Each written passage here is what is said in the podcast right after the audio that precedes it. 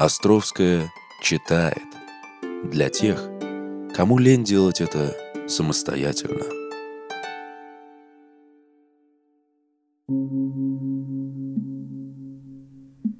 Однажды древние греки приняли буддизм, и это одна из самых странных историй в мире. Однажды Геракл стал лучшим другом Будды и за это был назначен японским богом могущества. Однажды греки приняли буддизм и развалили его, а в ответ индусы уверовали в Зевса и Аполлона. И знаете что? Все это не альтернативная история и не бредни академика Фрика. Это реальные хроники, которые никогда не перестанут удивлять. Речь идет о греко-буддизме, одной из самых странных вещей, которая произошла на осколках империи Александра Великого.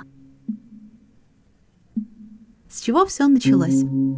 Один из самых ярких моментов из учебника по истории за пятый класс. Александр Македонский захватил половину цивилизованного мира и благополучно умер, не дожив до 33 лет. После этого вся его империя немедленно развалилась, но дело было сделано. Повсеместно от Средиземноморья до Индии была привита греческая культура, правила эллинская элита, строились храмы богам-олимпийцам, и по всей этой территории распространилась греческая речь, письменность и философия. Как это часто бывает, самое интересное происходило в местах, которые считались окраиной, на самом дальнем востоке греческого мира. На стыке Великой Индийской и Великой Античной цивилизаций оказалась Бактрия, довольно крупное, но не слишком мощное государство на территории современного Пакистана и Афганистана. Зажатое между двумя мирами, оно было диким плавильным котлом, в котором варилось все то, что, по идее, никогда не могло смешаться. Правящая элита, посаженная сюда Александром, прививала греческую культуру. Местные народы, иранцы и афганцы, впитывали ее и обогащали своей, а из соседней Индии проникло новое веяние, которое принесло восторг, надежды и восстание. Вот именно оно и стало тем клеем, который связал здешних жителей, и старых, и пришлых. Им стал буддизм. Сейчас это выглядит просто невероятно, но во многом буддизм сложился таким, какой он есть, именно благодаря Александру Македонскому – во время своего похода он интересовался не только осадами, но и культурой тех мест, в которые приходил со своей армией. Узнав о великих мудрецах, живущих в Индии, он пожелал устроить им встречу с лучшими философами Эллады, которых в принципе было возможно привести в такую даль. Александр был воспитан не кем-нибудь, а лично Аристотелем, тем самым, на трудах которого выросла вся европейская наука. Поэтому для императора такой эксперимент был не пустым развлечением. Диалог состоялся, но мы не знаем, как именно он повлиял на индийскую философию. Зато знаем о другой стороне. Греческие философы, не Секрет и Перрон, в корне поменяли свое отношение к жизни. Они были ошеломлены и, вернувшись, начали проповедовать идеи, во многом близкие буддизму. Как возник греко-буддизм? Дальше дело было только за временем. Проходили десятилетия, и весь этот винегрет культур, который сложился в Бактрии, постепенно превращался в более или менее однородную массу. Греки стойко и отчаянно держались за свою религию, но по своей сути она изначально была очень гибкой и восприимчивой. Поэтому, когда в их царстве начал быстро распространяться буддизм, они отнеслись к нему с интересом. Более того, началось дикое смешение разных стилей, идей и искусств. Со временем новые учения, античность и местный колорит смешались так, что получилось нечто совершенно цельное и уникальное. На этой территории царства сменяли друг друга, но греко-буддизм просуществовал почти тысячу лет. Сначала была Бактрия, потом ее преемник Индогреческое царство, затем огромная Кушанская империя, и во всех них буддизм был главной религией, а главным культурным компасом – далекая Греция. Здесь писали на древнегреческом и строили храмы с явным греческим влиянием. Здесь верили в Будду и карму, при этом считая себя наследниками Александра Македонского – то, что мы видим сейчас, просто поразительно и очень странно на современный взгляд. Смешение было самым невероятным. Храм, посвященный Будде, мог выглядеть так, словно создан для Аполлона. Герои и боги из греческих мифов неожиданно удачно влились в буддийский пантеон. Местные мыслители мучительно искали схожие черты между Буддой и Зевсом, а на многих изображениях Геракл, внезапно принявший буддизм, лично защищает Гаутаму от опасностей. Более того, они здесь выглядят как настоящие друзья, которые ходят по миру и проповедуют учения. А изображенные на монетах Зевс-громовержец и греческие правители, бородатые, в туниках и с лавровыми венками на головах, держат пальцы в витарка мудре, жесте, который изображает просветление и нирвану. Греки массово приняли буддизм, в котором нашлось неожиданно мало противоречий традиционной вере в олимпийских богов. Монахи Эллины ходили по всему Востоку и на греческом проповедовали учения Гаутамы. Часто они доходили даже до своей старой родины и наверняка испытывали культурный шок от увиденного.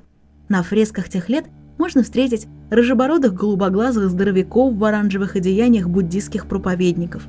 Однажды во время паломничества через всю Индию на Шри-Ланку собралось около 30 тысяч монахов-греков, и поставленная ими ступа стоит на этом острове до сих пор. Как греки изменили буддизм навсегда – может показаться, что весь греко-буддизм — это такой незначительный курьез, который произошел на задворках западной цивилизации. На самом деле, эллины не просто приняли новую веру. Они изменили ее до неузнаваемости и были одними из главных подвижников. Более того, они инициировали ее самый главный раскол, который, по иронии, получился похож на раскол в христианстве, произошедший на тысячу лет позже. Еще во времена Дикого смешения случилась одна из самых странных вещей, которые есть в современном буддизме — тот самый Геракл, привычный нам по 12 подвигам, не просто очутился в мифологии буддизма. Со временем он трансформировался в Аджрапани, личного защитника Гаутамы и символ могущества учения. Даже в буддийском каноне Геракл остался все тем же могучим и довольно агрессивным полубогом из греческих мифов. Молодой брамин по имени Амбадха посетил Будду и оскорбил его, говоря, что клан Шакья, из которого был родом Будда, является жалким и низким и должен преклоняться перед браминами. В ответ Будда спросил брамина, а не ведет ли его семья происхождения от рабыни Шаки.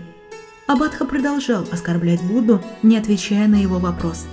Когда Будда не получил ответа его второй раз, он предупредил Амбадху, что его голова будет разбита на кусочки, если он не ответит и в третий раз – Амбадха испугался, увидев Ваджрапани, проявляющегося над головой Будды и готового ударить Брамина своей баджрой, и быстро объяснился.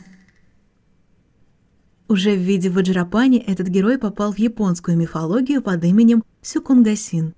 Кроме того, до греков вообще никто в принципе не изображал Будду во плоти.